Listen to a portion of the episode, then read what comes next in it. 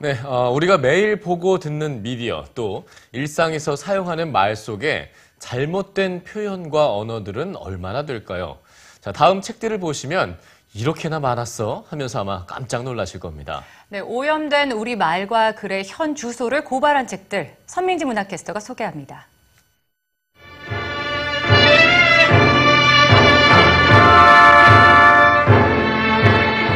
서슬퍼렇던 1980년대 군부 독재 시절 기자들의 입을 막았던 정부의 언론 검열은 기사 스타일까지도 변화시켰는데요. 30년 넘게 기자 생활을 했던 김지영 씨는 민주화가 꽃핀 오늘날에도 여전히 언론 속에 독버섯처럼 피어 있는 피동형 문장과 익명 표현 실태를 지적합니다.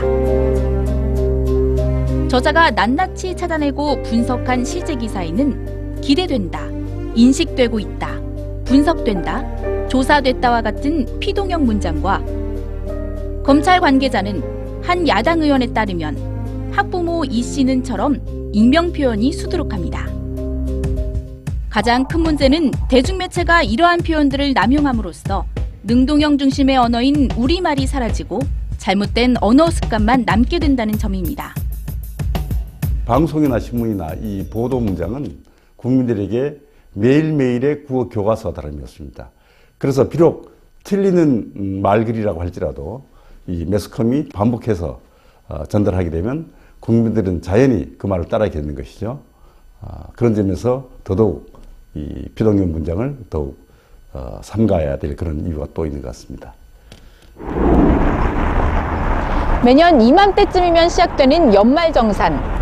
직장인들의 최대 관심사는 얼마나 소득공제를 받을까인데요. 그런데 소득공제, 올바른 말일까요?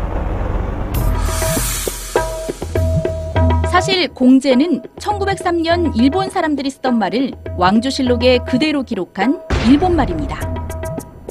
이처럼 일상 속에도 잘못된 표현들이 가득한데요. 특히 국어 사전에 주목하며 사전 속에 숨은 일본말 찾기에 앞장서고 있는 이윤옥 씨. 두 권의 책을 통해 꾸준히 일본말 잔재를 걸러내고 있지만 끝이 없습니다. 영주실록에 나와 있던 핍절이라는 표현을 일본말 품절로 번역해 오늘날까지 쓰이고 있는 품절. 요즘같이 추운 날 입는 기모 바지도 1950년 일본의 기모 공장이 한국에 들어오면서 사용하게 된 일본어인데요. 우리가 버젓이 쓰고 있는 고객, 박명록, 신토부리, 동장군 등 국어 사전도 밝히지 못한 일본말 잔재의 역사와 유래를 추적합니다. 우리가 쓰지 말아야 될 말, 우리가 걸러서야 될 말을 잘 짚어주고 있지 않더라고요. 일본 사전을 많이 베껴 쓴 그리고 고치지 않고 있는 그런 것들을 제가 질타하기 위해서